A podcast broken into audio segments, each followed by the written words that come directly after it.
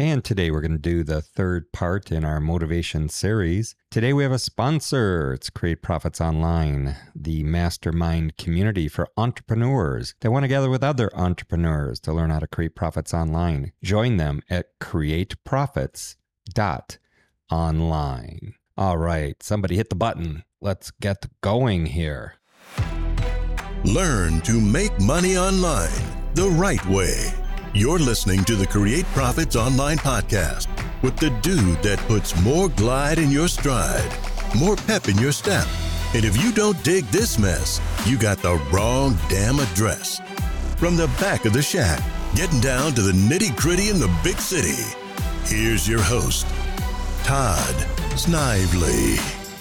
And he's looking damn pretty. Let's go. All right, I've been getting a lot of good feedback about the last two sessions that we've done on this topic, and now it's time to get a little more technical. What happens in your brain when you are motivated towards your major goals and when you're not? I mean, how is it that some people are able to push through the distractions of hunger, anxiety, and discomfort and work toward their goals anyway? Now, the reason that our motivation is flexible is that our brain and body don't know the difference between what is happening in the real world and what is happening inside our mind's eye. In other words, we can use visualization in order to tell our body that there is a threat or a great reward to work toward. And if we are good enough at this, it, it can become so real that it triggers a huge flood of hormones. Now, for example, imagine that you genuinely believe there is a murderer outside your window right now. There's not one, but the very fact that you believe there is means that your body is going to be flooded with adrenaline, cortisol, and other stress related hormones. You'll experience a physiological response that causes you to shake, tremble, and maybe even bring up your dinner. Now, you will have no problem motivating yourself to check outside the window or to hide under the covers. Neuroscientists are increasingly subscribing to a theory called embodied cognition. This states that we think by using visualization in order to understand the world. What is meant by this? Well, once upon a time, scientists believed in something called mentalese. This was the hypothetical universal machine code of the brain. Scientists wanted to understand how humans were able to garner meaning from conversation in spoken and written language. In other words, when we understand language, how is this happening? What are we translating that language into in order to actually comprehend it? In lieu of any real answer, mentalese was suggested as a possibility. Embodied cognition suggests that there is no universal machine code and that instead we comprehend meaning and language by relating it to our own physical experiences. We essentially play a little animation of what we're reading or listening to using our own senses and our own bodies to understand it. So when someone tells you that they walked through the woods, you understand this by visualizing trees and by remembering the feeling of leaves crunching under your foot. When you discuss maths, you understand it by relating that to your own experiences with quantities and objects. Our understanding is routed in our physical experience, even if you aren't consciously aware of this happening. Brain scans appear to confirm this theory, or at least lend support to it. They show that when we hear a story or think about something, areas of our motor cortex and sensory cortices light up as though we were using them. And as such, as far as the body is concerned, there's little difference between walking through a cold wood and actually walking through the wood. The experience is very similar, and as such, the hormonal response is also very similar. Likewise, when you're struggling to get out of bed in the morning, you will have a flash of realization when you think about the repercussions. You might very briefly imagine yourself being fired, shamed, and destitute. And this is just as real as that feeling of comfort in bed. This is how you can motivate yourself to do something when you think about what could be gained by working on your physique or by writing that book or by working on your business. You will visualize that end point. Again, This might happen unconsciously. This can release a huge amount of dopamine, that reward hormone, which controls motivation and goal oriented behavior. This will then activate a pattern of activity in the brain called the salience network. This is the part of the brain that causes us to switch attention from one thing to another and then to hold that focus. This network is made up of the executive control network, conscious control of attention and motivation, and the dorsal attention network, reflexive response to stimuli. One of the key brain areas involved in this is called the anterior cingulate cortex. When that part of the brain is damaged, it can leave a person with absolutely zero attention or motivation. They find it impossible to stick to tasks and eventually becoming completely inert. So, how then can you use visualization in order to work towards your goals? Well, the first tip is to make sure that the thing you're working towards is something that you feel extremely passionate about. This is perhaps the most important way to stay motivated and disciplined, to have an end goal that you truly care about, one that you get excited thinking about. And this is something that Arnie always said that he was happy to go through rep after rep of grueling work in the gym simply because he believed that every single one of those reps would bring him closer to his goal of being Mr. Olympia. You need a goal like that in order to stay motivated. What if you don't know your life purpose? Or your end goal. Well, that's fine. You don't need to be changing the world here. Even working toward a short term, immediate goal will have similar benefits. Just make sure there's always something you are working on and toward. You need to make sure that this goal you're working toward is something that speaks to you emotionally. That means it should be something that you feel will help you become actualized. But at the same time, it should also be something that will help you build respect, that will help you to support your family, and that will ensure you put food on the table. In other words, the more of your needs, the ambition, and the goal meet, the greater your chances of success. What if the thing you're working on doesn't have any emotional payoff for you? What if you need to focus on a project given to you by your dense manager?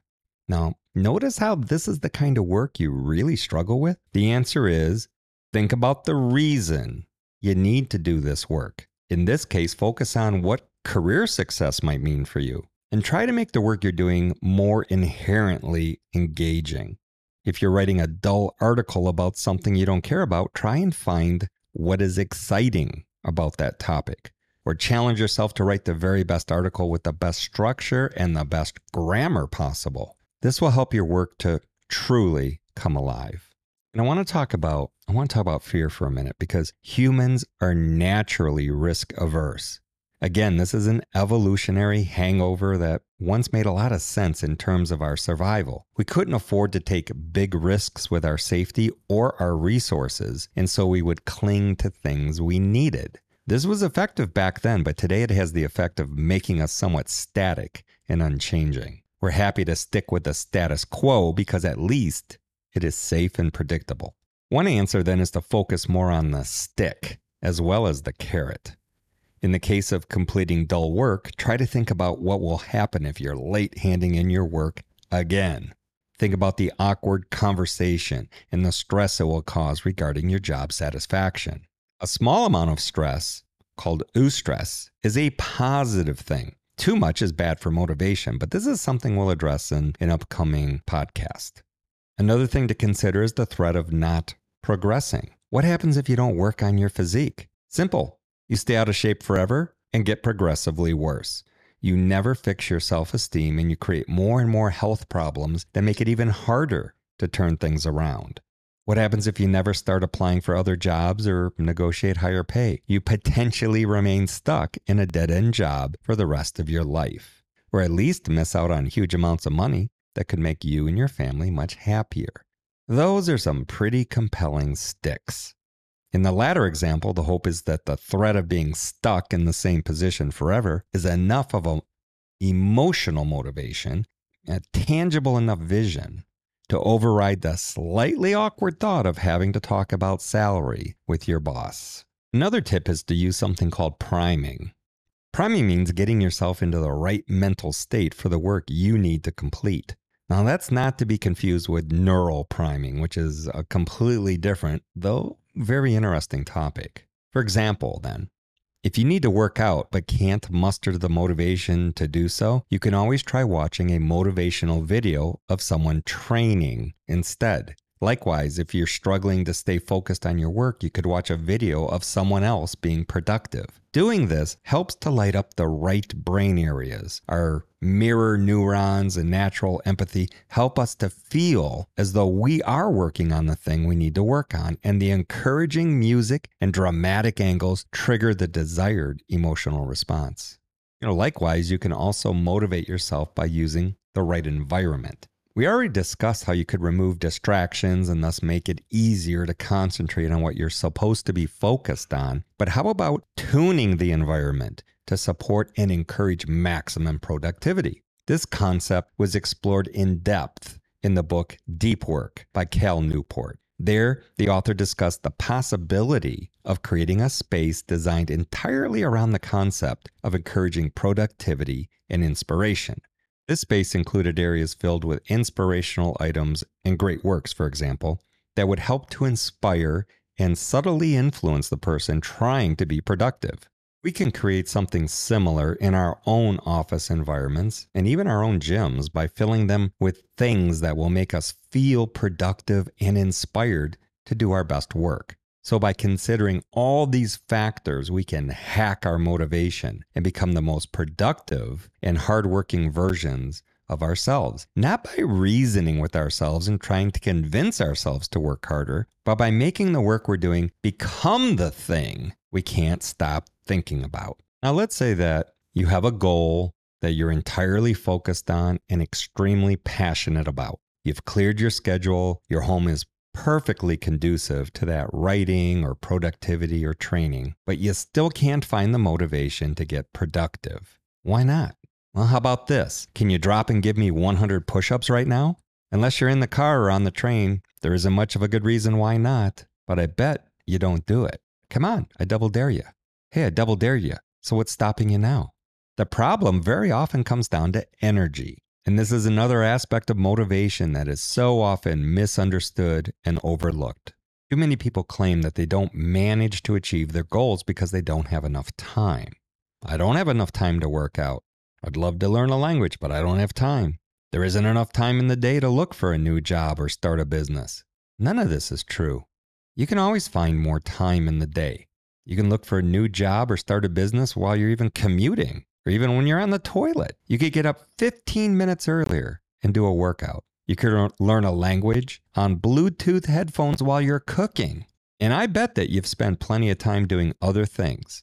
Watched any good TV shows recently? Yeah? Then how can you sit there and tell me you don't have any time? Have you really not wasted any time on Facebook lately? Is your itinerary that packed? So if there is time, then why is it you can't do the thing you want to do? Well, the answer is energy. Energy is finite. You cannot simply keep piling more and more on top of an already packed schedule and expect not to be tired. The reason that you come home from work and just want to crash on the sofa is that you're too tired to do anything useful, even to do something useful like reading the more tired you get, the more your motivation and willpower are depleted. This is why we are more likely to snack in the evening. We even start making more selfish decisions come the evening, according to many studies. Even if this is something you really want to do, when you are spent, your body is going to want brainless activity. So, what do we do about this? Sometimes, no matter how much you try to cajole or trick your brain into wanting to do the thing you're telling it to do, you just can't manage it. This is certainly true when you're trying to fit more into your routine than you realistically can. So, what's the secret? One such answer is to make the things you want to achieve work around your existing routines and energy levels. Maybe you decide to train extra hard on a Monday because it's the one day where you can get to go to the gym. You can perform other workouts in shorter modules lasting 10 minutes. So instead of training your whole body for an hour, you know, train biceps for 10 minutes, lats for 10 minutes, pecs for 10 minutes, etc. You can then take one or two of those modules and squeeze in a super short workout while, I don't know, your baby's sleeping or something, the thing that keeps you busy. For myself, I've learned when I work best. Know, the, this routine has me exhausted, and I know that as soon as I have dinner, I'm going to be completely finished. Dinner triggers the release of large amounts of serotonin, which the body converts into the sleep hormone melatonin. Not only that, but once you sit down, your body will enter a deep state of relaxation. So stay on your feet to remain energetic longer. A long time ago, I stopped watching what I call mm, the junk on channels like like YouTube. I found that my willpower and my motivation would just abandon me. So instead of watching useless YouTube videos, I watch inspiring documentaries and things that I can learn from and further my business. And sometimes I multitask.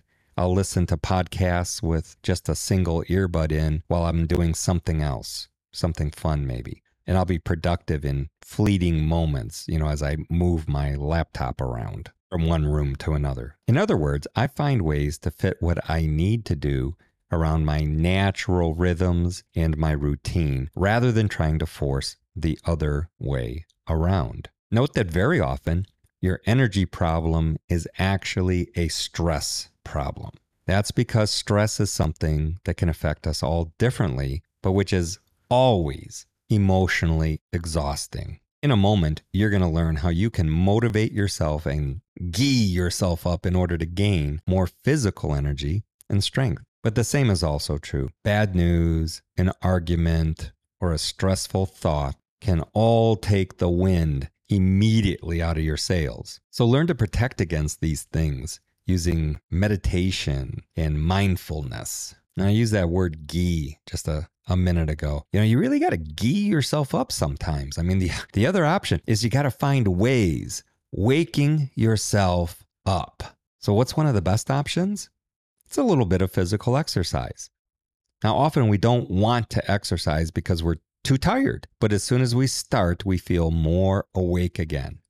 Exercise increases the demand for blood around the body and muscles, which in turn accelerates your heart rate and breathing. This sends signals through the vagal nerve to the pituitary gland, triggering a release of adrenaline and related hormones. This makes you stronger, more energetic, and more awake. So start with light exercise, such as some stretching or a little bit of light bouncing up and down. Don't even demand anything more of yourself than that. This can then give you enough energy to do more should you wish to. It can also help you to gain more energy for a host of other tasks. This is one reason that office workers are often encouraged to get up and walk around the room, and it doesn't matter if you're working out of your home or out of an office building. You have to get up every now and then and walk around. Maybe you're not in the mood to jump up and down even. Can't think of anything worse to do than that. then you could always try a trick from the animal kingdom. It's called pandiculation, and it's essentially stretching, or not stretching exactly, but reaching your toes and then holding that position for two minutes. You know, rather, it means stretching as in a yawn, as in the way that your cat or your dog will stretch when they first wake up after a nap. This movement involves elongating the body with a slight muscle contraction, and it feels extremely relieving and cathartic. I find myself doing this even in bed before I get up in the morning. Now, the reason for this is that you're contracting and then relaxing the muscles in order to help let go of stored tension. This can help to immediately remove stiffness, stiffness that otherwise can easily be mistaken for tiredness. Not only that, but it also helps to wake up that connection between the brain and the sensory motor cortex. When we don't use the muscles for a while, this can lead to something called sensory motor amnesia. By contracting the muscle, the connection between the brain and the limb is reinforced. In fact, a yawn is actually a form of pandiculation, which helps to release tension in the respiratory muscles, including the intercostal muscles, which expand and contract the chest to open and close the lungs, your jaw muscles, and the diaphragm. And if you're planning on doing something physical, but the thought of moving makes you come out in hives and you can't muster the body control to do it, then try stretching. Finally, another way to wake yourself up when all you want to do is curl up in a ball is to splash some cold water on your face. The reason for this is that we have lots of very sensitive nerve endings in the face, which, when stimulated with cold water, can trigger something called the mammalian dive reflex. This effectively increases blood flow to the brain and can trigger what athletes and others often refer to as a flow state. Not to mention waking you up and helping you overcome any lingering sense of fatigue. And did you know that motivation can make you physically stronger? This is where stories of mothers lifting cars off their children come in. And it's not impossible. A shot of adrenaline helps to increase muscle contraction and max strength. Did you know that it's even possible to reduce the physical symptoms of alcohol intoxication simply by willing yourself to? Have you ever noticed how you can quickly sober up when something bad happens on a night out? All this shows the power of motivation and will. It shows that if you're excited enough, then you can trigger enough of an emotional response to overcome even physical ailments. So, how do you get to this point? Options include using motivational videos again, using music, or just having a pep talk with yourself. Remind yourself why you're doing this, what the consequences are if it goes wrong, and what the emotional hook is. Well, I think this is a good spot to call it a session. We've gone about 30 minutes now. I want to thank you for spending some time with me today to learn a little bit more about how motivation works and how you can make it work in your life. Please join me for the next part on our motivational series. If you have any questions, just drop them down into the comments. I'll make sure to get to them. And thank you again for all the previous kind comments. Remember, visit createprofits.online if you want to get together with other like minded entrepreneurs to learn how to make money online in a safe mastermind environment. Until next time, you guys take care.